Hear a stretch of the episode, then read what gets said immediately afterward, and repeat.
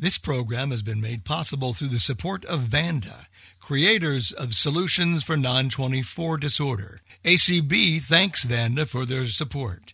Learn more about non 24 by visiting their website at www.non24.com. The following program may contain topics and themes of an adult nature and may not be suitable for all audiences. Listener discretion is advised. Opinions expressed on ACB Radio are those of the respective program contributors and cannot be assumed to serve as endorsements of products or views of the American Council of the Blind, its elected officials, or its staff. Well, hello everyone. I'm going to get started. So, my name is uh, Antoinette Cervantes. I am the second vice president for ACB students.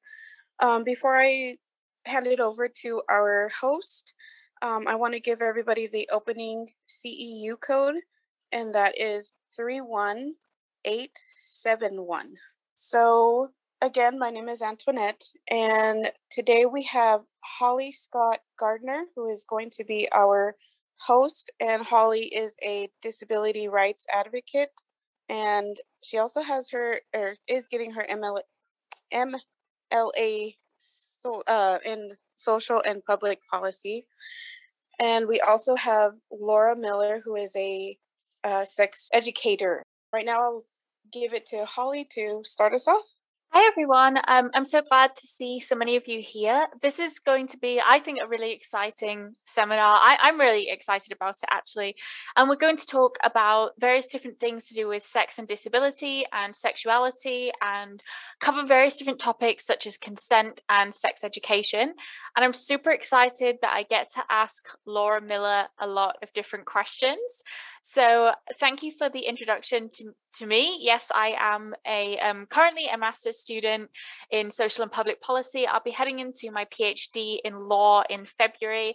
And I have a background in disability rights advocacy, but also specifically to do with um, particularly sexual violence and domestic abuse and violence. So, advocating for the rights of disabled survivors of abuse and violence. So, that's kind of my background coming into this. And um, I'd love to ask Laura Miller to introduce herself a little bit more. Thank you, Holly and ACB and everyone for this conversation today. I really appreciate it. Um, my name is Laura Miller. I use she, her pronouns. Um, I identify as white, cisgender, um, and I am a queer woman doing sex education research in the blind community. Um, I'm also a mom of a 13 year old um, who has given me lots of real world experience parenting and having these conversations around consent and what that is like out in the world. Um, and then I also work, like I said, as a sex educator and researcher in our community, working on making um, sex education accessible to folks who are blind and visually impaired. And more recently, um, those conversations have really um, shifted to building a culture of consent and what it means to have consent in our everyday interactions um, as blind people, as parents of blind folks, um, as providers of blind folks. So I'm, uh, yeah, really excited to have these conversations and see where we go today, Holly. Yeah, and I think you know, consent is something we've both already mentioned. And I'd really like to start there because I think it's a great starting point. I mean, nothing should happen without consent. And we know that things do happen without consent, but consent is the point we all want to start from and that real understanding of what consent is.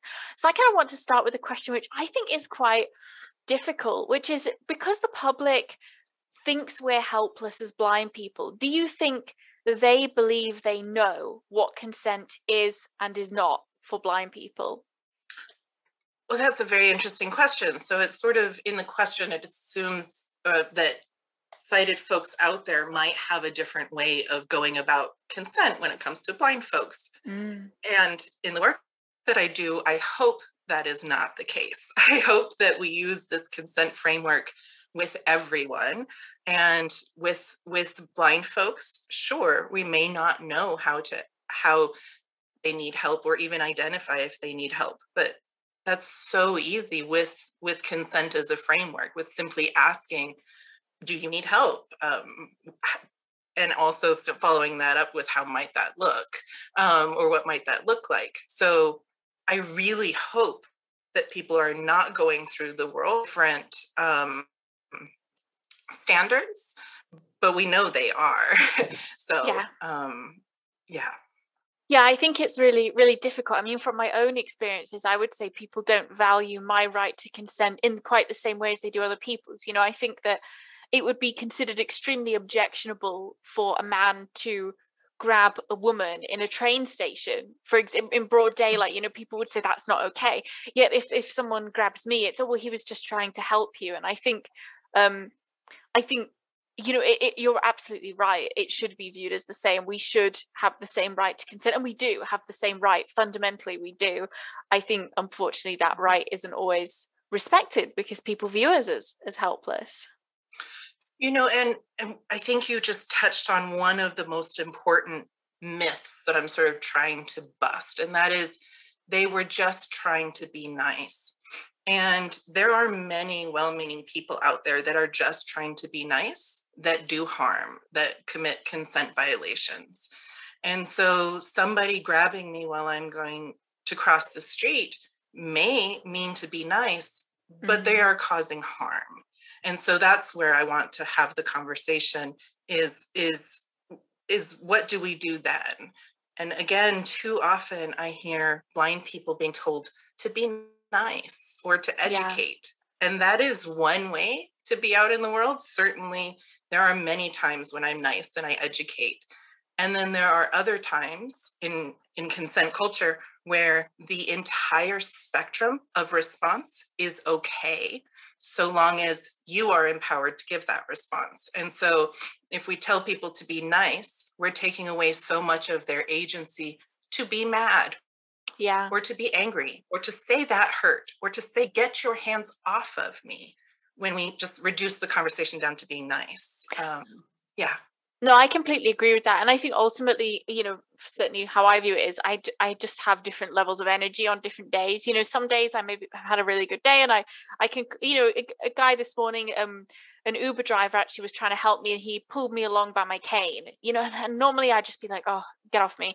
But Uh, we had already I'd already really established that there was a language barrier. He was trying to help me. All he was doing was assisting me to the door of the train station. I was like, okay, this isn't going to happen forever, you know, and I, I could deal with it. On another day, I might be like, no, please stop. And I think you're right it should be recognized that all those responses are okay it just you know we have the right to to make a response and that actually leads into kind of another uh, related question i have which is do you think because many blind people don't get a lot of sexual attention from sighted people that when we do sometimes we accept attention which is harmful or which perhaps we don't want because we almost feel like well it's the only attention i'm ever going to get so i should almost feel grateful you know for, for that attention even if it's harmful and uh, do you think that happens?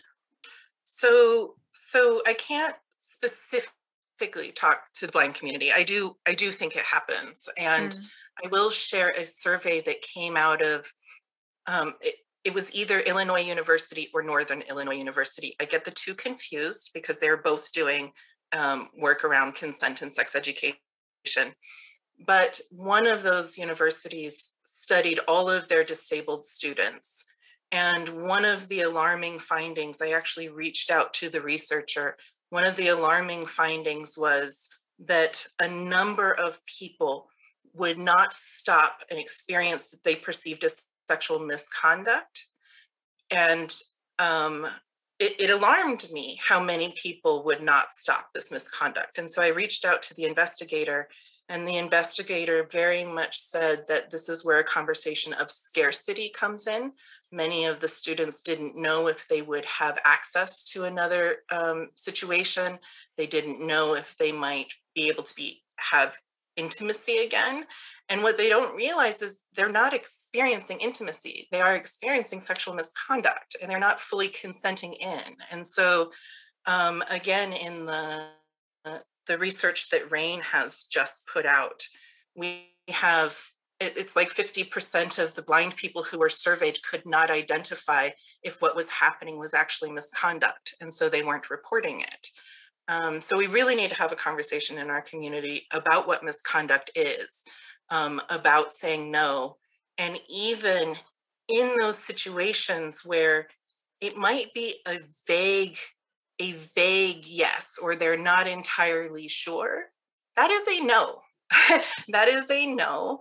And somebody who might be a vague yes, it's much more important to maybe ask them out on a second date or see if you can see them again. And again, try try and engage in intimacy, or, or they say no and they don't want to see you again. But pushing forward um, in an ambiguous situation is uh, it, it's just spells a consent violation. It's a disaster waiting to happen. So um, I feel like I've meandered a little bit from your initial question, but certainly we need to have a conversation in the blind community about what misconduct is, about reporting it, about consent in all of its aspects. Um, I think that's really important. And I'm happy to go into those different aspects of consent if you want to, because I kind of feel like we dived right in. Um, but I can certainly break that up if you'd like. Yeah, so I have a question which kind of leads into that actually, or which can lead into that, which is um, do you think if if a blind person has kinks, that is often perceived as them giving consent automatically? Because it's like, oh well, they have kinks, they must just consent to everything. And I think this could be a nice way as well to to move into what consent is and is not. Yeah. So I I really appreciate that conversation. I identify as a kinky person. I do education in our community around kink and consent. Um, and it is so important in consent culture that we recognize the importance that consent plays in all aspects of sexuality.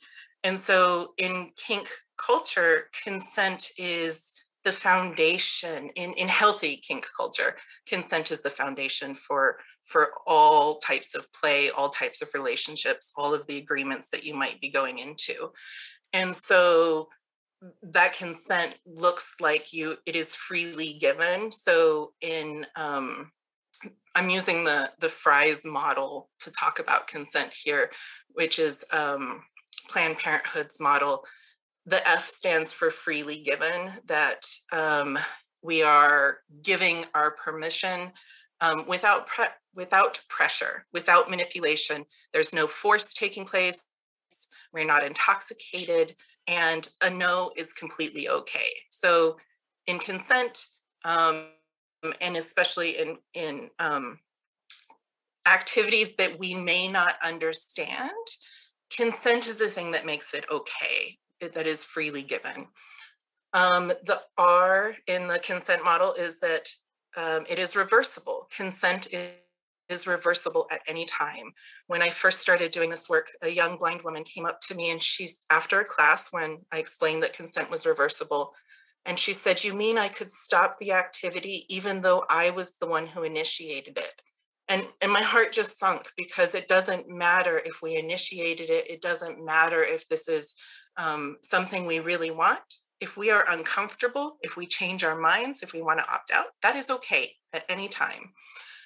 Um, and even if it's something we've done before. And so um, that leads to that it is informed. We are the the I part of the Fries model. We are informed. We are being honest about what we um, are asking for or consenting for. And this is one of the things, especially in in that is misunderstood about kink or BDSM is that people think that it is um, that there is a maybe that it's violent or that it's abusive. But in fact, people who are engaging in this play in a healthy way are having a lot of informed conversations, especially for a disabled person person, but all people, you're having conversations about how your body works, what feels good, what doesn't, what your limits are. You're having conversations about sexually transmitted infections. Maybe you have other partners. Maybe um, you're you're giving all of the information that needs to go into an interaction. Um, once you've done all of that, it's enthusiastic or it's also explicit. And so if somebody really isn't into it, like I was saying a little bit earlier, then they're not consenting. If they're not um, um, if they're not clear about what they're opting into, um, it's not a full consent. And so people need to be enthusiastic or explicit about what is happening. And then finally, the S in the Fries model is that it's specific. Um, and so saying yes to one thing doesn't mean you're saying yes to another thing. And I think this is again another really important part to tie in the conversation around kink and and and even what I have heard around sexual violence. There is a lot of slut shaming of people whose sexuality is different than than mainstream vanilla sort of norm, if you will. And it's because people don't understand it. But that doesn't make it wrong and it doesn't make it bad. And um, like I said, I am a mom of a 13 year old. And there's many times that something may come up that he just doesn't understand. And I simply say to him, remember, consent is the thing that can help what you don't, don't understand be okay between two people. And so he doesn't have to understand different relationships or what's going on out in the world. And that is okay, just so long as consent is a thing that are binding those relationships together. So that was a lot um, to sort of answer your question, but but certainly folks who are kinky are slut shamed, and people may say if they experience sexual violence, um, well, that should have been expected, or you know something along those lines, and and that is that is harmful. That is that is the opposite of consent culture and what we want in our communities. So um, I hope I answered your question. You did. That was a really great answer. Thank you so much. And I think you raised so many important points. And one thing that's really stood out to me throughout all of this conversation is education and a lack of education. And do you think that consumer organizations like the ACB and NFB have avoided talking about sex and sexuality and sexual violence because sex is still seen as a taboo subject? Yeah. So, um, I think that I think that the entire world has really yeah. avoided these conversations. I think that when we when it comes to disability advocacy organizations, um, it, we are talking a double taboo. We are talking disability, which is a taboo in and of itself. Just simply being a disabled person out in the world seems to be, um, you know, have its own. People have their opinions, and then sexuality is taboo and so you combine those two things together and um, certainly there's lots of opinions um, about a disabled person's bodily autonomy. Do they have the right to make decisions about who they will be with and whether they have family and all of that? And so certainly the agencies that serve us all have a really important role in this conversation. What i have found um, and even we are experiencing right now, um, and it is important part of the conversation, is that most of these organizations will only address this topic in terms of sexual violence. And so that is really important. And when I came onto doing this work, I really wanted to take the position of far more of a pleasure advocate. And how do we make sex education accessible? How do we make spaces for adults to have conversations about sexuality and um, how do we talk about pleasure and um, because i just saw so many agencies only talking about sexual violence but in fact i found personally i found a, a middle ground and that is consent and consent will not stop perpetrators who are intent on doing harm it is not going to be the thing that stops them but building a culture of consent and having language around consent certainly will help us address our sexual violence, um, the harms that are caused in our community. And I would also like to see us having conversations about consent and pleasure and consent and the relationships we do want to have. Um, and it kind of piggybacks into talking to parents as well as agencies, and that is we're so often focused on what we don't want for our blind for blind folks we don't want them to experience sexual assault we don't want them to get an sti or sexually transmitted infection We don't want them to have an unwanted pregnancy or unintended pregnancy. Um, there's so many things we don't want. And so, as agencies or parents, we just make sure they get that information. But but what do, what I'm asking is to focus on what we do want. We do want people out there to be in relationships and to be able to have conversations navigating pleasure, being able to talk about consent, what feels good for their body, what does not feel good for their body, um, being able to experience families and pregnancies and relationships and all of those things, and to be able to do so in an accessible way. Um, eh, those are all really important conversations that I think these agencies should also be having. So, um, again, I'm not entirely sure that I answered your initial conversation because I think the whole world um, really needs to catch up. But um, ironically, I think COVID may have helped us get on the consent mm. bandwagon a little bit sooner because we're navigating social distances, we're navigating hugs, we're navigating COVID bubbles, you know. So we are having a consent conversation, even if it's not based in sexuality quite yet. Yeah, I would agree with that. And I think you you answered my question really well and i think it's okay you know to to drift from the strict questions because there, there's so much to this that it's not one simple thing you know it can never be one thing um one question i do have which relates to education and both to education in school but also i would say just to the wider world so the lgbtq community has had some small success in getting sex education on curriculums in schools in some states in the US. And I think I really need to stress some states because mm-hmm. certainly not all are open to this.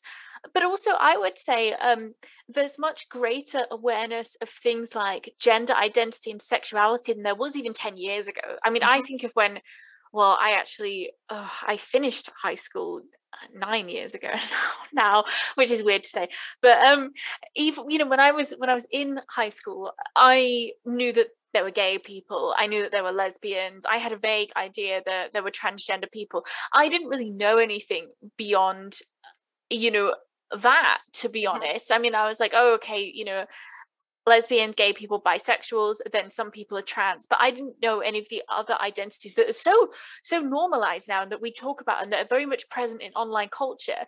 What do you think we as a disabled community can learn from the LGBTQ community, acknowledging also that there's this significant overlap of LGBTQ disabled people? Yeah, I, it's interesting because that that that overlap I think is where so many of these conversations start. Um, when I was doing this work at a at an agency in downtown San Francisco, so much of the advocacy work would involve like working with pride um, to make pride more accessible to make sure that disabled people can can march in pride to make sure that the events and, and staging areas have some a space cornered off for people with disabilities that's accessible that's easy to get to. Um, just all kinds of things that are really important when we go into queer spaces to make sure that they're accessible for disabled folks. And then vice versa, we're doing a lot of advocacy within the disabled spaces, within the blind spaces, um, within the organization, exactly like you're saying, to to bring in conversations of intersectionality and and um, LGBTQ issues and start to have cross movement solidarity and so so much of that i think is is where those conversations start um and then but but to answer your your broader question i think um it um let me see I, I, do a whole com- i do a whole lecture for teachers of the blind and visually impaired about cultural humility and that is like going through through life as critical lifelong self-reflection. And really again i feel like i'm straying but i think the thing that helps with this cross movement solidarity for me is consent is i may not know how to to talk to somebody who is transgender However, I do have the consent language. And so if I can respectfully ask them, you know, what their pronouns are, or ask them if um, you know people ask us about our blindness all the time um, is it hereditary? Were you born like that? Any number of things.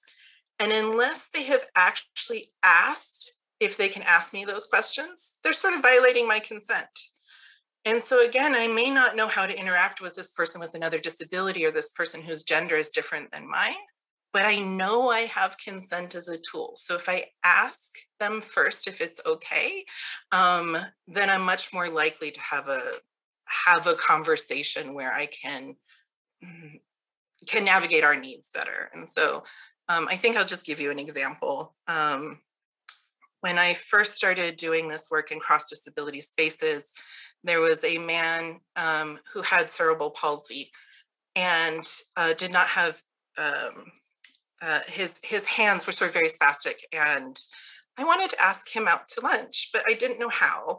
And so for about six months, I simply didn't, I didn't ask him because I didn't know how this was going to work. I didn't know how he ate his food. I, I just didn't know. And finally, one day he asked me out, he asked me out for lunch and I admitted and was vulnerable. And I said, I am so happy because I've wanted this for a while. I just didn't know how it was going to look and and he sort of laughed and giggled with me and he said well i wish you wouldn't wait six months it really is just a consent conversation and he said we're going to go out to pizza and it will get all over my my face but he said i'm good friends with you now and i'm okay with that and i laughed and said well i'm blind. And so i'm not going to see much of that.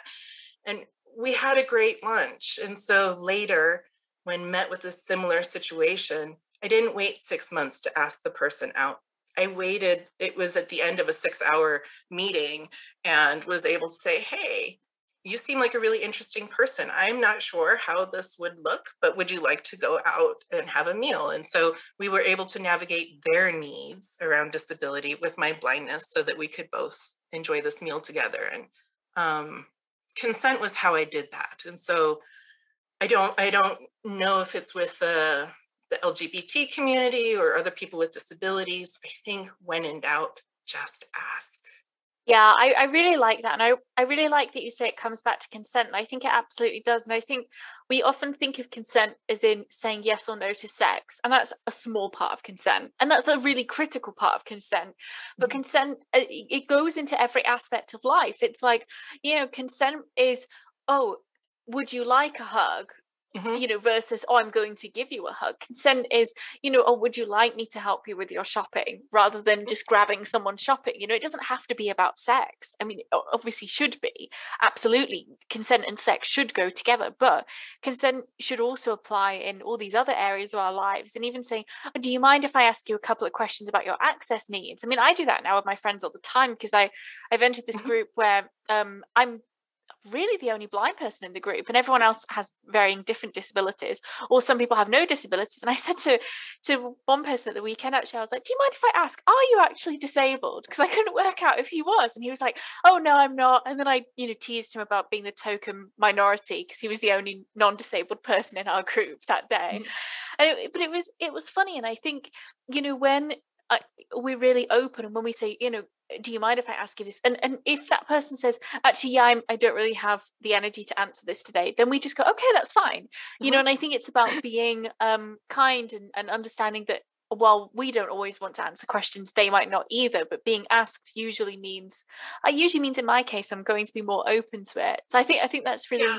true. And I think this intersection of um, like queer spaces and disabled spaces is really important because the LGBT community is already so much more open to things like kink and um, to just understanding of sexuality fundamentally because of who the community is. And I think actually there's there's some great work to be done and there is being done, you know, and I really want to stress that is already being done, but can always, you know, there can always be more of it because sometimes I think maybe disability spaces are a little bit closed off. So if we start somewhere that's already open to sexuality, hopefully we can bring disability into that. Um, it's kind of how I well, hope for it. Yeah. So and and certainly one of the things that I found was it, it, takes so many different things to bring somebody to disability or to bring somebody to sexuality. And so I'll give um, an example, we we um, did an outing to Folsom Street Fair, which is the world's largest kink festival in San Francisco. And we partnered up with sighted folks who would do human guide for the fair. And so blind people were able to go experience on their own all of the different vendors, what was available, everything else. As you can imagine, this was an incredibly controversial workshop to do in the blind community. But in doing that, it was amazing the different needs that were met one person had really been into fashion design before they lost their vision and they were able to learn all about the different kink costuming and everything and, and so in their world that was far more exciting to them than any of the sexual activity that was going on or taking place. We had another young person who discovered that at this festival they were able to get um, hiv and sti testing. This was the first time this person had access to H- hiv um, testing and that is what they did. And so it it, it is just like people saw this as this this hedonistic festival and yet it fulfilled needs in blind people that we couldn't even have have, have sort of seen or uh, have known that, that that was needed um, and then vice versa, because we were doing work in kink, blind people who did not come typically to the blindness agencies um, started to see that, oh, there's a place there for me. Oh, let me go and see what these, these blind people are doing because I, I can see myself in them. And again, the same fair, but it was a year later. Um, we had a blind person go and he met up with a number of other people he used his cane for the first time in community. And he said it was amazing because he was able to hold his head up and see what was going around the fair. And here he was, blind and kinky, and for the first time, really around community. And so we never know what it's going to be that brings somebody into the blind community or helps somebody expand out into the world a little bit more freely. Um, but again, with consent culture and keeping a little bit of an open mind, um, we can understand that those people are adults that are consenting into that activity or consenting into that experience and let them be free in the world to do that. So I, I really love that. And I love all the adventures you've had, like taking groups of blind people to do this like crazy cool stuff. It makes me so happy. I mean, and I think back to kind of my first experience, even handling a sex toy, you know, I must have been, oh, let me think how old I was. I must have been 23 before I even felt a vibrator. And I sort of vaguely knew what one must look like. I'd already lost my virginity, you know, quite a bit before then.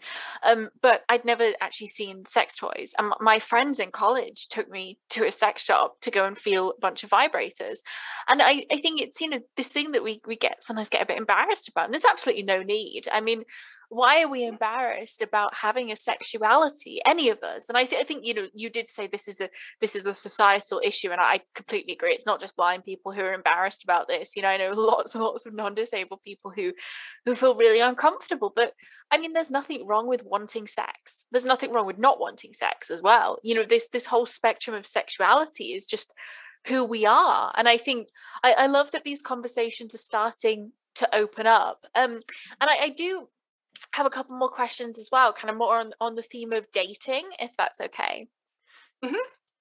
Yeah, so I, I was kind of wondering, you know, do you think that a lot of people can't really wrap their heads around this idea that disabled people will be in relationships with non-disabled people whether that's a blind person with a sighted person or a, or even you know a blind person in a relationship with someone with a different disability. This kind of idea of either kind of a cross disability relationship or a disabled person with a non-disabled person. Do you think that is still seen as quite surprising or do you think that's normalized in our society?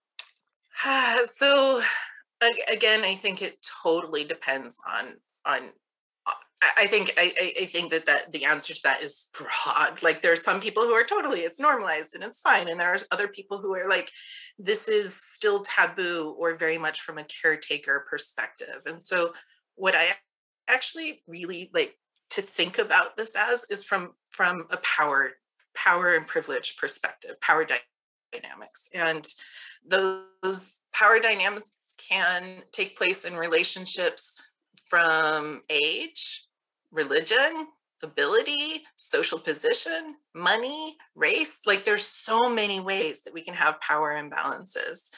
And so when when when I date um, other folks and am, am talking to other disabled folks about dating um, non-disabled folks, a lot of the conversation we're having is about power, even if that's not the word that we're sort of like using.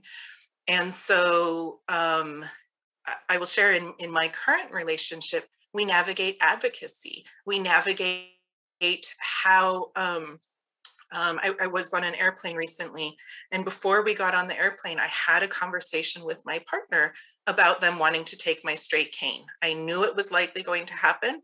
I knew how much I was going to advocate for it. And then we made an agreement when I was going to turn to my partner and have my partner step in and take it from there and to what level of escalation I was comfortable with him doing so all of those conversations really need to happen because if they don't happen and my partner sees that I'm struggling and he just escalates and jumps in and he, he's totally taken all of my power away. He's taken my agency away to advocate in a way that feels good for me or is healthy for me.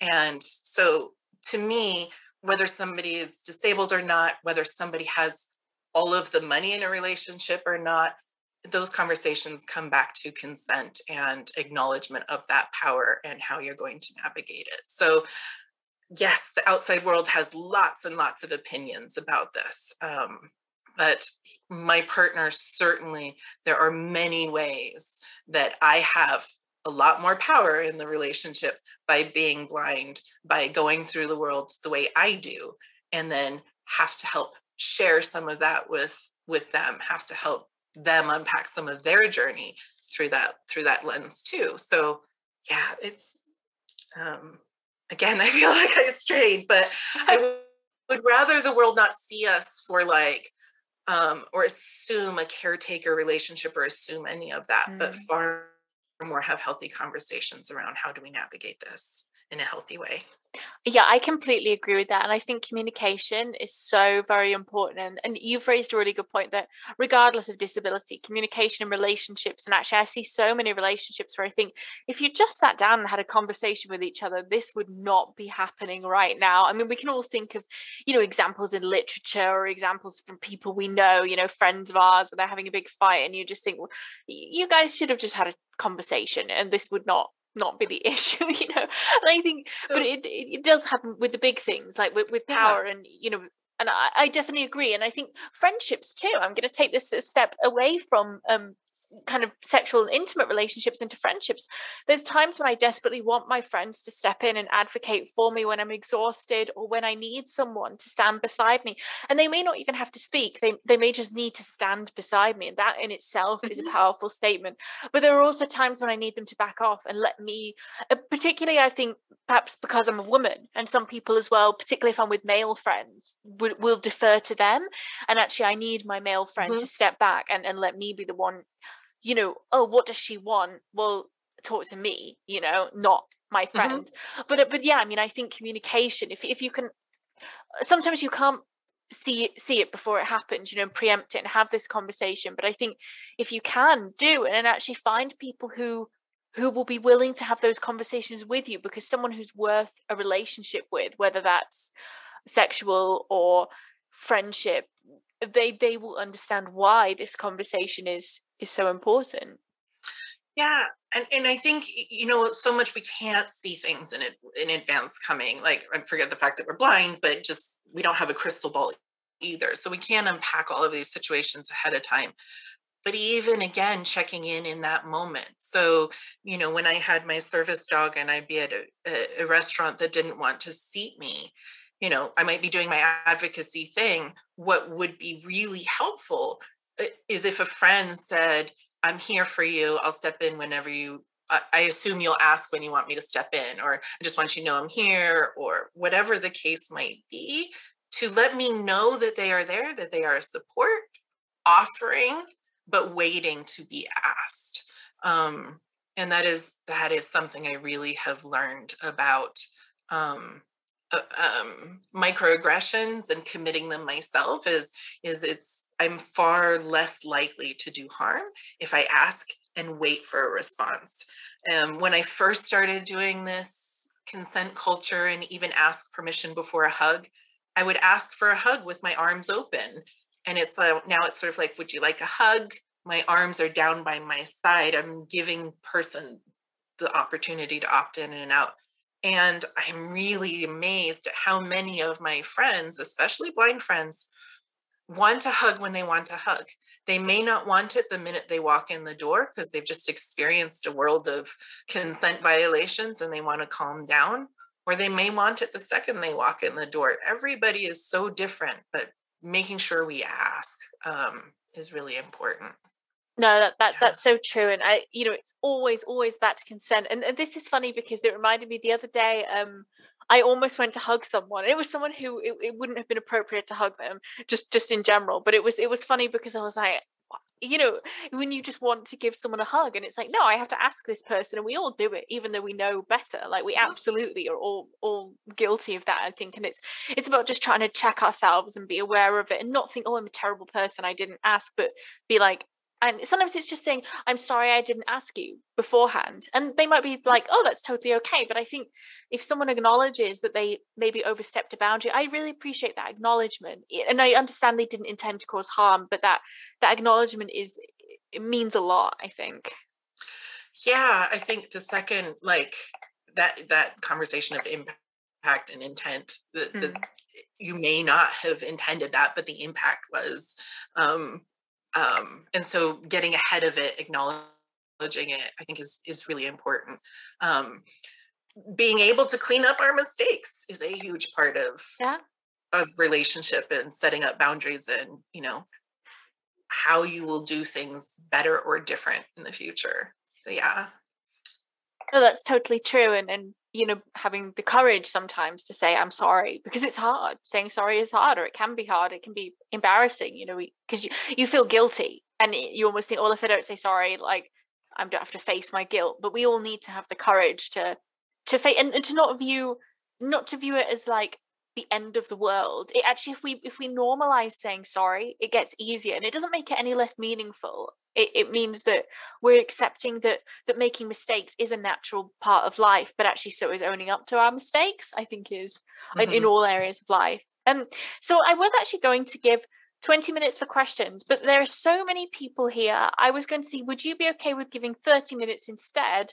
Um, just because I don't want to take all the time with my questions to you. And I think if we can take some audience questions, and then if we run out of questions, I can come back to a few more at the end. But I think with, with the amount of people we have, 30 minutes may actually work really well. I'm I'm fine with that. I hope you will answer them too. I love listening to you. Talk. Well, I appreciate. I, I will. I will. If someone wants to ask me a question, I'll I'll answer them too. Yes. so I think um, I think the hands are going Diane. Up. Okay. Yes. All right. Uh, first one is uh, we have Deanna Oliveira. Oh, thank you so much for taking my call and congratulations. You were able to say my name right. That's great. yeah, it's Oliveira. Yes, it's Brazilian, so it would be the perfect pronunciation. Thank you.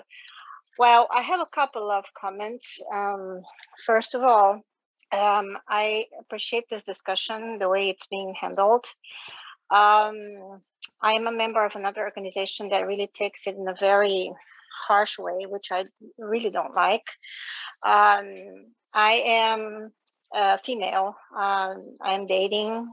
My boyfriend is uh, fully sighted. And uh, I have been married before with two fully sighted men.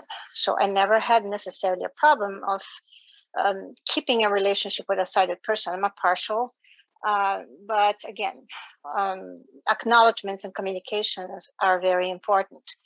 Um, so I, I think that one thing that um, uh, one little event that happened to me years ago, and I think it is important to relate it here. Um, I was back in Brazil for a little while on business and family business, and uh, I was crossing the street, and I had my cane with me, which I got in the habit to using, no matter where I was in the world, something that I learned not to be embarrassed about. So I had my cane with me, and uh, I was waiting for the light to turn green for me, right? Obviously, I was able to see the light, but I was um, just waiting. Um, and there was a man that came by the corner where the, the, the, the crossroad was, and he grabbed my arm and uh, totally stranger, right? So I I looked at him, and uh, he, he, said, well, he said he grabbed my arm and he said, "I will help you to cross the street." I looked at him, faced him, and said, "Excuse me, can you please release my arm? If I need your help, I will ask." So I think that because we are members of organizations that um, teach us to be assertive uh, and to speak up. I think that everybody has got this has to be reinforced for anybody because um, we cannot blow things out of proportion. And consent is definitely something that has to be present in any um, um, so sexual approach or uh, this kind of a physical approach, I should say. But I just spoke up and it was not mm-hmm. the first time it happened a couple of times in different yeah. locations in the world so uh, and the guy immediately released my immediately, immediately released my arm i had another um, situation with a blind man right? Um, we were talking uh, was a happy hour and we were sitting over wine and stuff like that talking about the convention and stuff like that. And uh, he, he started touching me at that time because i was new to the whole community. Um, i was not very sure if blind men used to do that. Um, so you know he touched my hand he touched my arm and says well maybe he's feeling me. I see where i am. See how do i look? You know when he started going to my hair and my face and my hand my head and i said i looked at him and said excuse me all blind men do that when they first meet someone. Are you trying to find out how tall I am, how fat I am, how I am? Is that it? He stopped immediately. And this is a guy that was a lawyer, right? So I'm, I'm not talking about a stupid guy. So I think speaking up is very important. That's what I the two points I wanted to make. And thank you so much for your presentation. It was awesome. Yeah, I think um advocacy. sorry. You I, I was just I, I, appreciate you you sharing that. One of the um, projects that or one of the workshops that we do with transitional age youth is we first of all talk about what microaggressions are and the different experiences of them out in the world um, and the youth will do a scenario where they will play out what just happened so what you just explained that person on the street grabbing you and we have them work on a scenario that they feel disempowered by. It sounds like you've had some experience and you have some advocacy and these organizations have helped you. But in order to help people sort of get there, we use consent as this tool. And so we have them do the first scene, which is they're going across the street and they get grabbed or whatever the microaggression might be. And then we have them unpack in community, in with their peers, how they might want to respond in a more empowered way, what might leave them feeling more empowered. And we use this consent model and framework. And then the youth enact out another scene with the same microaggression happening and a response that leaves them feeling more empowered. And um, in one of the activities we did, we got feedback um, in real life from the instructor the student did not want, not want to use their cane before because they were getting a lot of misunderstanding from other students and microaggressions about their cane. You don't look blind. Why do you need that? Um, in the situation that they chose, they chose to use some humor and educate their peers that way. And it actually led to them having a peer group and using their cane more. And so just simply again, these these advocacy organizations not simply telling us one way to respond, but giving the whole spectrum of responses and letting people respond in a way that leaves them feel more empowered mm-hmm. will lead to more empowerment further in life. So great yeah. points. And sorry, I cut you off. Uh, um, no, that that's totally okay. Um, I, I was going to say, you know, we um, I, I completely agree. And I completely agree that learning how, for us, the best way for us as individuals to deal with these situations and, you know, maybe multiple strategies. And I sometimes find having maybe scripts prepared that I can pull out in advance. When I'm un- in under pressure, I can think, oh, I don't have to come up with something to say on the spot. I, I've kind of rehearsed and it doesn't always go to plan you know but having these can be quite helpful um i will say i think we have quite a lot of hands so i'm going to ask if people can kind of ask a question and then we'll answer their question and then we will move on to someone else but then if we have time at the end we'll come back to people who maybe have second questions or longer comments just because i want to make sure everyone gets the chance to to kind of ask something okay next we have sean teal I'll go ahead and unmute. Hi, Diane. It's actually Theo. Anyway, um, so one of the questions I have is um, how do we relate uh, body language in uh, in this framework? And I'll, the reason I'm asking is because I had a situation where I was doing something that made my partner uncomfortable, and he was leaning away from me and I didn't notice partly because I had, was anxious because of some other things, but we eventually talked about it and i said i had i had no idea you're going to have to tell me you need to tell me when you're uncomfortable with something because i can't pick up on those body language cues but how do we deal with the fact that sighted people might not understand that we don't understand body language if you because i've been totally blind all my life mm-hmm. and this is a, a an issue that has happened multiple times where you know you just don't you don't know, and sighted people don't understand that you don't know. How do you, how do you, what, what are your thoughts on that? Yeah, this is, um, I, I appreciate, eh, um, it, it really is important for us to talk about body language and consent as blind folks. And so thank you for this. Um, so much of what we are asking the entire, what we educators sex educators especially, um, are asking of folks is to move to a more explicit consent model.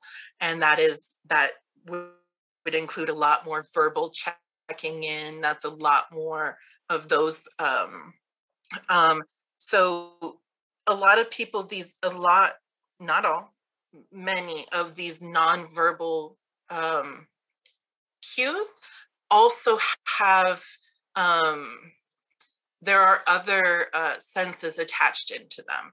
And so somebody's body shifting away from you or moving away from you, their language starting to tense up, um, starting to get much more rapid or excited, um, changes in those kinds of things. Whenever somebody, like, yes, you can't see those things, but your body is starting to sense um, they're talking really fast. Um, I just want to check in. Are you okay? Is everything okay right now? Um, or one of the other things that will often I notice is um, the voice. It, are they looking down? Are they looking away? I can definitely tell when when somebody is actively engaging with me versus when somebody is in a more retreat kind of mode. And so in all of those ways i am actually even letting the sighted world know and i i don't know that there's research on this. If there is i would love for people to point me in this direction but i actually have a theory that sighted people use a lot more nonverbal consent. What they then end up doing is using their vision to check what they just what they just saw or heard and what we need to do is actually use our voice to check what we just heard or felt. And so they might feel that somebody is retreating and then they look up and see, oh, their whole body's moved. Their first sense came from from sound or from something else. And so really just encouraging us to just um, have much more of that verbal explicit consent and to realize that there's so much more that is going on in all of this than just me. I think that that's a mm-hmm. disservice mm-hmm. the sighted community does and we do when we just chalk it all up to what we can see. One more yeah. Holly, I, I would love to hear your thoughts, please, on one that. More, one more point I want to make is that when you talked about why don't you just have a conversation, sometimes anxiety can be such that having that conversation, even though it's a, a, a needed conversation can be mm-hmm. very difficult and i think we yeah. need to also recognize that that the reasons that conversation might not be happening is that because I have a lot of anxiety around being emotionally vulnerable because of a mm-hmm. past emotional abusive relationship. So just mm-hmm. keep that in mind as your work as people are working to understand this that that can have a bit a fair bit to deal with or to do with it. Yeah, and I, I mm-hmm. think something I, have done, you know, and something that I've found effective is having a conversation about maybe some um either words or some signals when, when i'm not in that situation you know when, when we're just hanging out and things are like relaxed i might talk to my partner and say hey you know can we work out some kind of signal whether that's me doing something that they can see or whether that's maybe them like putting their hand on my shoulder or something and you know a non-verbal but an, a pre-agreed communication which method which says hey i just need to take a second you know and it can be can we just you know break for a second just so we can all gather ourselves and then maybe then anxiety will be less to open up that conversation and i think it it is really hard because anxiety definitely um can complicate this and does complicate this and i think that's a very real thing so i've i've found for me personally and i i don't know that this will work for everyone is but trying to have these conversations about maybe some techniques and methods when i'm not actually in that situation because um it it then kind of helps me pre-plan and and saying hey i might check in with you a lot. That doesn't mean i'm being weird about this or that i'm being kind of possessive. I'm just wanting to check because i can't see you. And again that, that depends on on you and them and how you feel at the time. So i think um it, it's difficult though and these things aren't always easy to navigate um so do we have another yeah hand? oh, yeah you want to just one i feel like i didn't add this with the with somebody who has experienced trauma in the past, especially in more long term relationships and intimacy, this is where being explicit about those things that cause you anxiety or or um, um, being more explicit in the consent conversation like you just said um, having anxiety can affect your capacity for consent that can affect your capacity to both give it and also to receive it. And so when you get to that point of those conversations, I, I definitely talking to your to your partners about that um, is really important. So um, thank you for bringing that up. I just wanted to add that. Okay. Uh, next is Nikki Colby. Go ahead. Hi. So um, I have a, a, a challenge. I um, I'm a woman and I belong to, at one point, a group for people, women with chronic illness. And I started to think about becoming more sensual with my with myself um, and what they were talking about because of course chronic illness can really affect that was they were like and if you don't know where to start there are a lot of great youtube videos. Well that doesn't help me. And it was not something that my mom ever talked about with me how to be how to create pleasure for yourself. Um so how do you learn that? And i am not in a place where i can um have a have a partner at this time so you know working with working with a partner um i and i'm not passing on judgment for anyone who doesn't believe this way by any stretch, but my faith believes in no, you know, sex with a partner before marriage.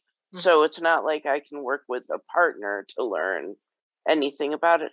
How can I learn how to give myself pleasure in that way? Um, what do you do?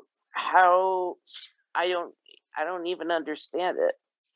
um, I don't know if that question is making any sense or not, but you know, so, yeah. Is it just wanting to to explore more um, self pleasure in your body and yes. just have more permission to do that? Awesome. I I I think for everybody um, on this call, um, that journey is individual and and as unique as each one of us are. Religion certainly plays a role in all of that. Um, um, and i have the same conversation with um, a very religious family member of mine that I just shared earlier on this call, they they're not thrilled with the work that I do, but again, I would like them focusing on what they want for their family members as opposed to all of the fear. And so, in those ways, I think just the exploration, the conversations, all of that helps. Um, but for me, I so much of this journey into pleasure was permission. And and I did not get that permission really from my family. I did not get that permission from society. I did not get that permission until I started studying sex positive communities. And that studying can look like there's there's lots of books out there. It can, like you said, the YouTube videos. Um, there's amazing content out on podcasts right now. I personally, part of my um, my I, I went in sexuality and I realized not everybody can do that. It didn't actually teach me the question you are asking. What I had to do for myself was I, I would take classes in community. Fortunately, so many of those classes are available online now. There, there are classes you can Google, you know, self pleasure, masturbation classes um, and you can get a Zoom link. And yes, there's there are some varied costs associated, but in each one of those things that I would go to, there'd be a panel like this, or there would be somebody talking. And each step, there'd be a little more permission, undoing the negative socialization that this was taboo or this was bad or my body wasn't to be explored in that way. And so as I undid socialization, I learned more. And so I really encourage all of the different avenues. There's so much um, out there. Um, and we are working on the accessible piece. It is not all accessible yet, but we are working on that. Right. So I, I that, guess I hope that's helpful. What Um, what I uh, We still have several hands, incidentally. what I what I what I was I guess trying to say is it's not so much about permission for creating pleasure for myself. It's more how do I learn how to do it? And so you're suggesting like podcasts and things like that. Yeah, and so um um definitely so I am happy to connect a little bit more offline and provide some different resources too. You can all find me on the Blindness and Sexuality Facebook page.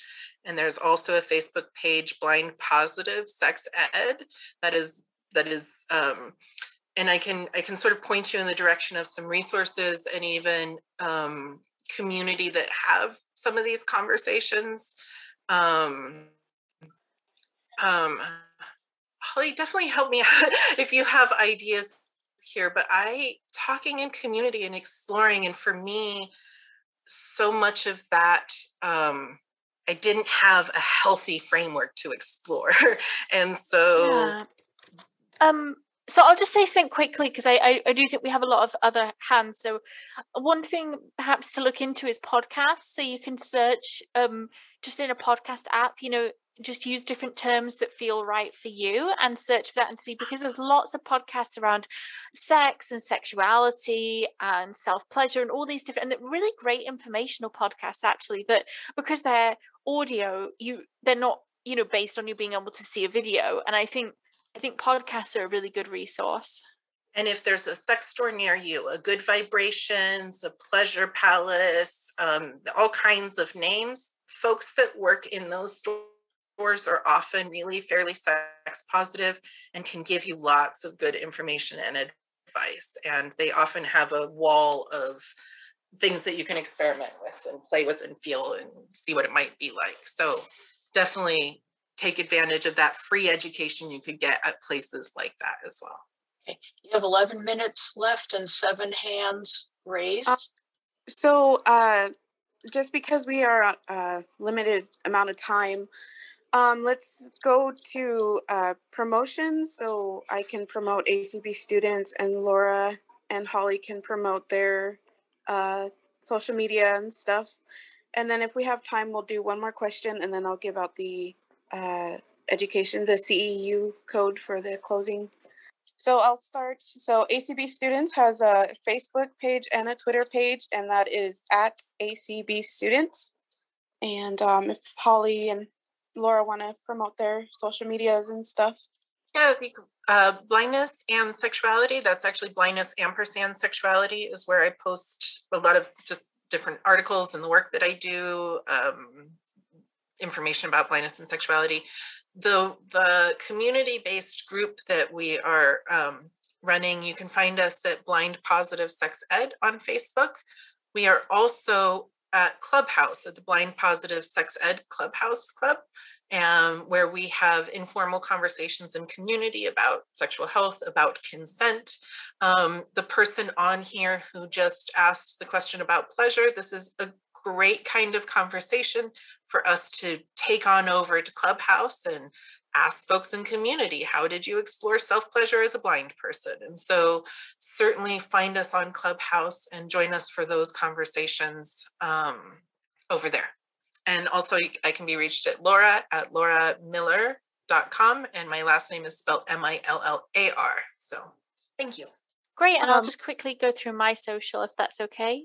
Mm-hmm.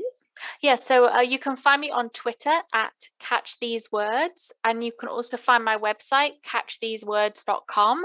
So those two are the best ways of finding me. Um, Laura, I do have a question for you. If people are interested in in joining the clubhouse, is there a way that they can get a hold of you to like find out when uh, that will be open or when that will be on or anything? Um, yeah, so you can join. You can blind positive sex ed club on Clubhouse, and it will notify folks of. Um, we are I believe it's the first and third Mondays and the second and fourth Tuesdays. Um, it's been a little quiet because of convention weeks, but we will be back up and running um, soon. So awesome. Thank you. Um, so it looks like we do have time for at least one more question, and then I could give out the CEU code. Okay. Uh, next person is Daniel. I have a, I have a question. Um, what uh, what do you people think is the most accessible uh, online dating site for totally blind people? I have a suggestion. Um, so I would say OKCupid is reasonably accessible. Certainly the website is. I don't know if there's an app. To be honest, I have no idea if there's an app. But um, the website is reasonably accessible. I know some blind people have used Tinder. That isn't mm, hugely accessible. You kind of have to just say yes to all of them and then filter on conversation, um, which isn't how sighted people use Tinder, you know. But um, Cupid is, or at least it was, reasonably accessible from my perspective. I don't know if Laura has any other suggestions. Um, the only uh, the only one that I would add to that for kink-minded folks is uh, FetLife is fairly accessible, and they actually have a blind uh, accessibility person on staff, which makes me happy. Okay, maybe one more question. Okay. Uh, next one is Amber Steep about that dating thing, you know, the blind with sighted, is that a surprise? I've actually had the opposite. I've had where I wanted to date a blind guy, and my grandma said, Y'all can't take care of yourselves or something to that effect. You need someone to take care of you. I'm like, I do not, and I like him. yeah, I've I've definitely heard um stuff like that from family before, you know, and I think different families come with different prejudices. You know, some will say, oh, well, you need someone to take care of you. Some will say, oh, well, you know, go for a blind person because they'll probably date you. Um, unfortunately, it, it kind of works both ways with prejudice. Um, I, I think if we're quick, we can probably do one more question. So I actually, I, I do want to share one thing real quick with that. My journey started with I didn't want to date blind people either. I didn't think that I'd have access to the world in the way that now 18 years later i'd be totally fine dating a blind person and so i think um, for each of us that journey is is unique and interesting too but i certainly have come a long way from when i was first diagnosed with that question. So um, last question. Okay we have a phone number area code 614 ending in 370 this is melody holloway. I was wondering how we can get families to understand that when if an LPCC or a mental health professional tells us we have been, in fact, sexually abused after over three decades, and they they choose not to come to therapy with me. How can I get my blood family to understand? My true family does that it did happen. That uh, there are people that have it worse than you and don't dwell on your past and go see a friend and read the Bible isn't going to help me, and not to try to trigger and increase an environment that's going to cause severe anxiety. Wow, that's a that that is a lot that it sounds like you are going through. Um, and and finding support after trauma is uh, it sounds like you're going through quite a journey of that. So um, I, I'm. Uh, can you ask your question again? I think I was just struck by your resilience in the in the question. I actually missed oh, the question itself. I'm not making a lot of sense lately. How could how can I get my family? My mom had always told me you had not been there is no way you've been sexually abused. You've had such a good life, and I'm extremely below the poverty line. A lot of aspects of my life have not been. I'm, I'm finding out. And I was between the ages of three and five, and she was the one who had tried to report it was not, and I cannot. And now I had a a therapist tell me, oh yes, around five years ago, what happened to you was, and the act itself and who it was, like you know, it was so unusual. And now my mom will say, and it's kind of you know because I am there their daughter, their creation. You know, you, you couldn't be lesbian, you can't be, you know, all this stuff couldn't have happened to you. And I'm told, oh yes, by professionals, and, and now I have a lot of personal friends helping me see what is still going on. So I just need, and they choose not to come to therapy. I've had over 16 years of treatment. It's kind of backfiring, and it's helping me see what did happen, what is still, and I can't get out of the situation. It's kind of increasing this environment, aggravating my situation. I'm no longer sexually abused, but yeah. I don't know how to help my family see and, and get them to look at resources that I provide and get them to get help for them handling me and also the fact that there may be some diagnoses going on that are not yet found. Yeah, that's um Holly, I'm definitely going to yeah defer to you just the amount of work you've mm-hmm. done with mm-hmm. survivors in this. Um and um, also please, please do reach out offline um as well. I yeah, I would say social media at all. I okay. have no desire to do so, but I do have email and Okay, I can um, get my email address circulated as well after this so that you can get hold of it because I, I, have some experience. I mean, mostly working within the UK, but a lot of the systems are the same. I think sometimes there is no way to get family into therapy with you. And this is a really hard reality that none of us particularly like because obviously the ultimate goal is to get them into therapy with us. Um, I, I would also definitely advise seeking out resources. Um, so maybe not necessarily crisis centers because it, it, doesn't sound like you're in a situation of immediate um, threat of sexual violence right now. Obviously, if you are, definitely go and seek out a crisis center. But there are centers which will provide um, these kinds of resources and that can actually reach out to families with you or bring an advocate with you to speak to your family. And i would definitely look for someone who's trained in working with survivors of sexual violence and working with families. Um, so there are family social workers who aren't with the state you know who are with um, kind of trauma centers and um, sexual violence crisis centers, and their role is really to work with families. And we also have people over here, um, for example, an independent sexual violence advisor and independent domestic abuse advisors who their their job is to essentially support you. Um, so not necessarily as a counselor but to support you as an advocate. And I, I would look for a resource like that in your state.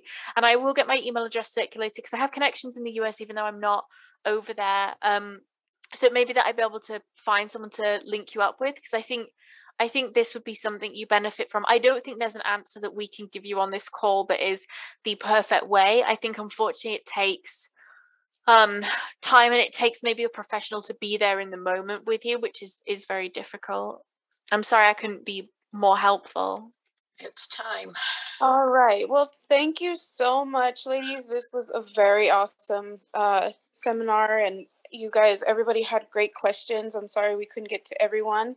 Um, so before we go, I have the closing closing CEU code, and that is eight eight four six two. And um, yes, thank you again, everyone, and um, I hope everybody has a good day. Thank you, folks. I really appreciate this.